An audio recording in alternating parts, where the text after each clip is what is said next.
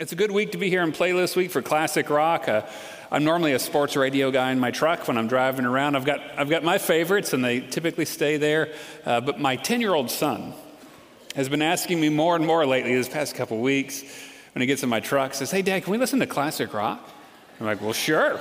Of course we can." So we flip it over there, and you know, it's all those old favorites that I grew up listening to uh, from my dad's youth, and music that I enjoy, still know the words to. And I tell you, a couple days ago, a Nirvana song from the early nineties came on the classic rock station, and I wanted to call the D J and let him know, "Hey, I'm so, I believe you've made a mistake. This is modern rock."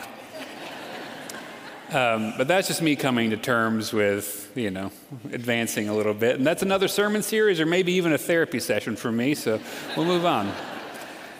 But of course, today we're looking at, as a jumping off point, Journey's classic nineteen eighty-three hit ballad, uh, Faithfully. And if this isn't your favorite week in the music, then at least you can agree with me that it's the best hair week of the series. I mean, look at those backlit curls up there. You just, that's a God-given gift, you know? But this song teaches us so much about life, and, and really even the, the name of the band can teach us something today. Um, journey.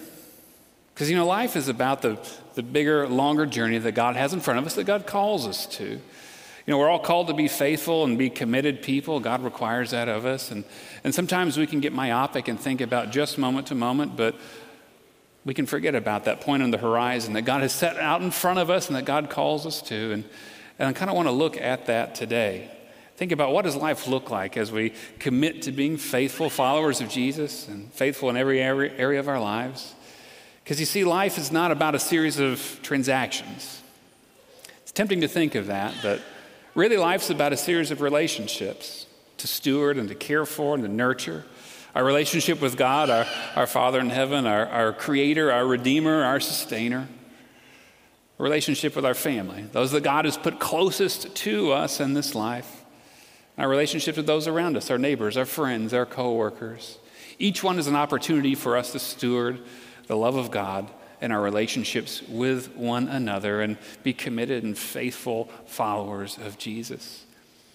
And so as we look at what that looks like in our lives today, I'm going to invite us to Scripture. We're going to be in Daniel chapter three, verses sixteen through eighteen. But before we get right into reading it, I want to kind of remind us where we are in chapter three. We're with Shadrach, Meshach, and Abednego, familiar names from the book of Daniel.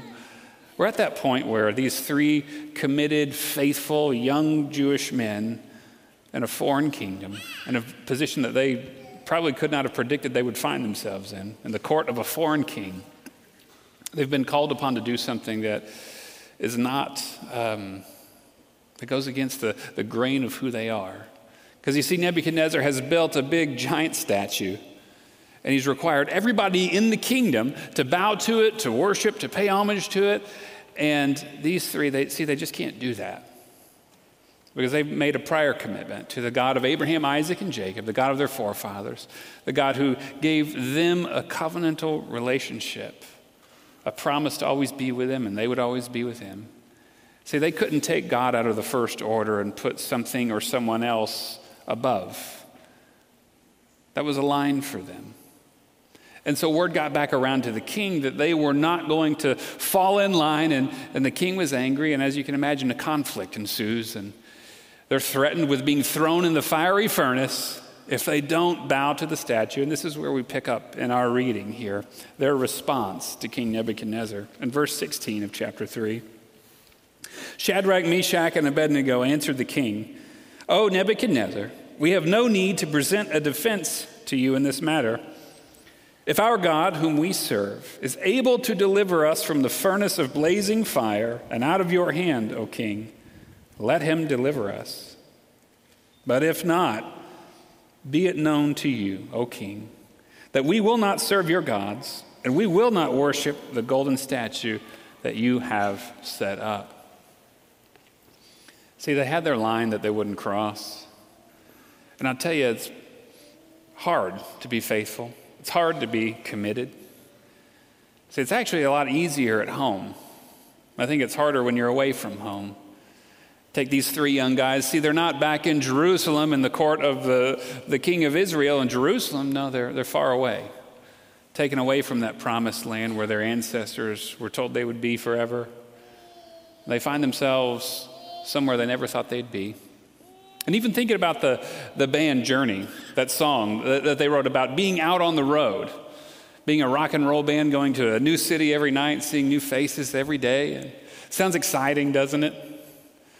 And yet, if you're like so many in our community who have had that kind of job that, that takes you out on the road so regularly, you know that, yeah, it's exciting at first, and yet, man, the longer you're away from home, it just begins to weigh on you, begins to wear on you, and it and it begins to be difficult to remain a, a faithfully committed follower of Jesus. It's so much easier at home. It's like us here at, at church. This is our spiritual home. And it's easy for us to be faithful and committed when we come together, come in this room and worship, and we sing, and we have a great choir and orchestra behind us, and we can pray together. Coming to this place and going to Sunday school and enjoying fellowship with friends and learning about what God has in his word for us, and coming to a Bible study, or even coming in, Pastor Joy's not in here at this moment, but uh, you know, coming and playing bunco in the name of Jesus even. It's safe and it's easy when we're at home. And yet when we leave this place and go out into the world, we find that it becomes more difficult. And so I want us to think about how we can be encouraged to be faithful in our lives on a daily basis. So I want us to think about two things today. And the first is simply this, that faithfulness requires preparation. See, preparation doesn't guarantee success in this, but failure to prepare will guarantee that we're not successful. Because you see, being faithful and committed, as hard as it is, it's much more difficult if we wait until we get to a fork in the road moment where we have to make a decision to go left or right, to choose the right thing or the wrong thing, to choose who we're going to be in that moment when we feel tremendous pressure. It's much better if we make that decision, that commitment, beforehand. And so we've caught up with Shadrach, Meshach, and Abednego in chapter three, but see, they didn't wait until then to make the decision that they made. We read back in chapter one that Daniel and, and these three young men, they actually decided to commit early on in their story. They found themselves in the court of Nebuchadnezzar, and, and when they were asked to eat meat from the king's table, meat that had been sacrificed to idols, they said, no, we can't do that. Instead, we're going to be who God's calling us to be. And they chose to, to live according to the standards and the restrictions, the dietary restrictions of the law of Moses, the scriptures that God had given the people of Israel. And they remained faithful to that and had water and vegetables, essentially. And, and God strengthened them through that. God rewarded their faithfulness in that moment. And so, again, they didn't wait until chapter three, until that fork in the road to make that decision. They were prepared ahead of time because they had already decided to be committed. See, it reminds me of that age-old fable that's, you know, tired because we've all heard it ten thousand times and yet still full of so much wisdom, of the ant and the grasshopper. I won't relay it fully here because, you know, again, we have heard it so many times, but remember the ant who, when it's nice and beautiful and sunny outside, is busy at work, gathering a little food every day and storing it away, and his friend the grasshopper comes along and says, hey, listen, man, it's it's nice outside. Why are you working so hard? Let's go have some fun. Let's enjoy what God has given us today, this beautiful weather. And the ant stayed steady in preparing for the winter that he knew was coming. And so the season turns and the harsh winter comes, and we find the ant who has everything he needs stored up to make it through that winter, and the grasshopper who's left out in the cold. And simply the wisdom in there of teaching us the value of being prepared, of getting ready ahead of time. And if we think this morning, ask God, God, will you show me? What do I need to be prepared in my life? How can I be someone who is more prepared? You know, I have this question with, or I have this conversation with folks quite often. How do I kind of become more faithful? How do I, how do I pick up speed in my spiritual life? And I always recommend some very simple things. And that's in the area of spiritual disciplines, really. Prayer and reading scripture, attending worship, little simple things. But hey, if I'm the kind of person that doesn't read scripture every day, maybe I can read a few verses every day and commit to that. If I'm the kind of person that doesn't pray every day, maybe I can set a timer and commit to praying one minute every day. And just start off little by little by little. And what God will do with that seed over time is water it and grow it. And you'll look back and see where God has brought you, the growth that has occurred over time. And then when you come to the point of trial, you'll have this rich store to pull from, this rich reserve to pull from, to face what is before you. It's good to be prepared. But I'll tell you, being prepared isn't enough, because faithfulness, see, it also requires endurance. And endurance, that doesn't sound very fun to me, because endurance makes me think of hard things, and you know, easy things are a lot more fun. Sometimes we have to do things that we don't want to do, and that's the way life goes. See, a couple weeks ago, we were on high school mission trip uh, up in Memphis, Tennessee, and uh, I've been on many high school mission trips in my days, whether back in my past as a youth leader and then as an adult, you know, through the years, and always enjoyed going. It's a very rich, wonderful experience to be able to invest not just in the young people of the church, but also in those in the communities that we go to. So adults, if y'all haven't uh, thought about going on that trip in the past and the next summer rolls around, uh, go hit up Floyd and Michelle and and, and, and check into it. It, it. It's a very worthwhile experience, very rich and rewarding experience. And And this year, though, was kind of a special trip because, see, I have an incoming freshman in high school. My oldest, my beautiful, wonderful little baby, Jovi Paige Reeves, is is now up here and getting into high school this coming fall. And so it was her first high school mission trip, and we've been talking about how exciting that is for her. We've been talking about what she can expect on the trip and what to pack, you know, what is she going to need, and and as we've been making or as we were making plans leading up to the trip, uh, she started talking to me about the dress-up nights, you know, the because that's something they do on these trips. They'll have a night where everybody wears a sports jersey, um, you know, together at dinner and worship and the activities after. And this year they had a construction worker night, and so there are a couple ladies in our church that wore just really rank Joe Dirt-looking mullet wigs with mustaches drawn on their faces and orange vests. It was great. People have a really good time with this on the trip. However, that's not my bag. I don't do this. Okay, I'm jeans and t-shirt guy basically all the time, except before you today. And but on mission trip, I don't do the dress ups. But my sweet daughter said, "Father, I'm going to need you to help me out and be my partner on rhyming character costume night." She said, "We're going to do dairy and fairy." And I said, "Jovi, I love you, but I'm not dressing up like a cow." And she said, "Oh, no, you're not."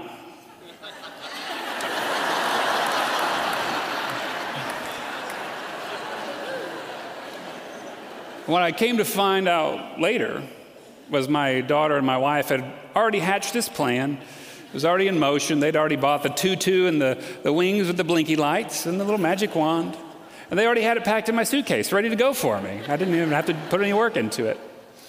And so for about twenty, thirty minutes that night, I, I walked around looking like that, um, just because, you know, it helped enrich my daughter's experience. I'm glad that I could do that for her. And sometimes the things that we don't want to do in life are silly and trivial like that. But, but you know, there are more serious things, too, when those hard days come. Um, and, you know, the, there's something that we can learn about endurance from looking at endurance marathons, endurance races. There's this really fascinating character that I've been looking into and reading up a lot, late, uh, a lot lately. His name's Lazarus Lake. He's a guy from East Tennessee. And I don't have a video or an audio clip of him, uh, but... he sounds like what he, what you think he sounds like. He, heavy East Tennessee drawl. And he's famous in the ultramarathon world for creating races. Now, if you haven't heard of ultramarathons, they're not the twenty-six point two miles. These folks go out and run like one hundred miles, one hundred fifty miles. It's just absolutely tremendous what they push the human body to do. It, it's incredible. I'm glad that they do it so I don't have to, um, but I sure do have fun watching them. And while he's created several different races, he, he came up with a concept a little over ten years ago called the Backyard Ultra. Rather than have a big, long, one hundred fifty mile long track, uh, he simply took one hundred miles, divided it into twenty-four for the twenty-four hours of the day, made a four point one six six seven mile loop where runners would be at the starting line at the top of the hour, on the hour, every hour, and run that four point one six miles together. And then at the next hour, the next one would start. The next hour rolls around, the next one starts. And you don't have to be fast. All you have to do is be in the starting chute when the hour turns over so that you can start the next lap of the race. And these people who show up for this, they can run four point one six miles in their sleep. That's not even a warm-up for them. But I like what Lazarus says about the race, that as it goes on, as you get to kind of hour twenty-four, right, and they hit that hundred-mile mark, and people start dropping like flies. And he says, you know what, it's easy until it isn't. A lot of stuff in life is like that too. Because you see, the key to this race is not being fast. The key to endurance in life is not speed and power. It's just the willingness to get up and start the next lap. It's the willingness to get up and start one more time. A lot of times we're think, tempted to think, well, what do the next ten thousand starts look like, or the next one thousand starts, or the next one hundred starts, and we want to map it out. And yet really the important thing is getting up one more time. It's all of those things in our life, those those tangible things, those kind of mundane things, the things that we see and touch every single day. What does it look like if we just get up and start one more time in those? What does it look like in our marriages if we get up to the starting line just one more time? What does it look like in caring for our children and our family if we just get up to the starting line one more time? What does it look like in caring for our coworkers and our neighbors and our friends if we just get up to the starting line one more time? What does it look like in our walk with God and Christ and our path of discipleship if we just get up and start one more time? See, friends, there's power in that. And some of us in this room, we have that area in our lives that we know that we need to just get up and start one more time in. And, and I can't tell you what that is, but I pray that God would speak to each and every single one of us and show us that and encourage, offer us not, not judgment, but encouragement in that. Because you see, there is a path forward in choosing to be a faithful, committed person in this life. And listen to what I just said, in choosing to be. You see, it does take a choice. Doesn't happen on, on its own. It doesn't happen automatically for us. We actually have to actively choose to be this kind of person. But you know what? I don't know about you, but I don't really have the power in and of myself to choose to be that. I'm thankful that God gives us what we need to be able to choose that. I want to turn back to our scripture and remind us of, uh, you know, kind of map out the end of that chapter. We, we didn't quite read that far, but see, these three young men, they do end up in that fiery furnace. Their ordeal does not uh, end with them getting let off the hook. Instead, they get thrown in. They're facing the biggest trial in their lives.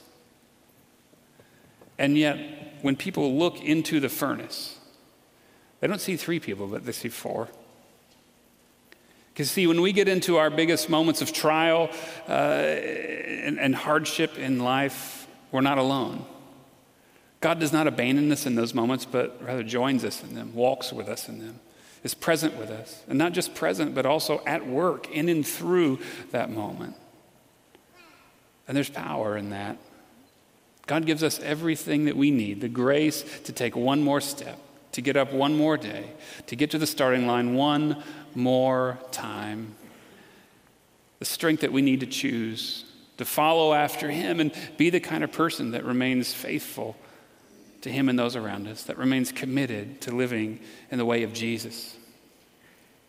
So in this room this morning, whether you're the kind of in the, in the spot in life where, where you think, you know, I, I need to I need to start working on what it looks like to be prepared, then I pray that God would give you the grace that you need today to start making those changes in life that lead to preparedness.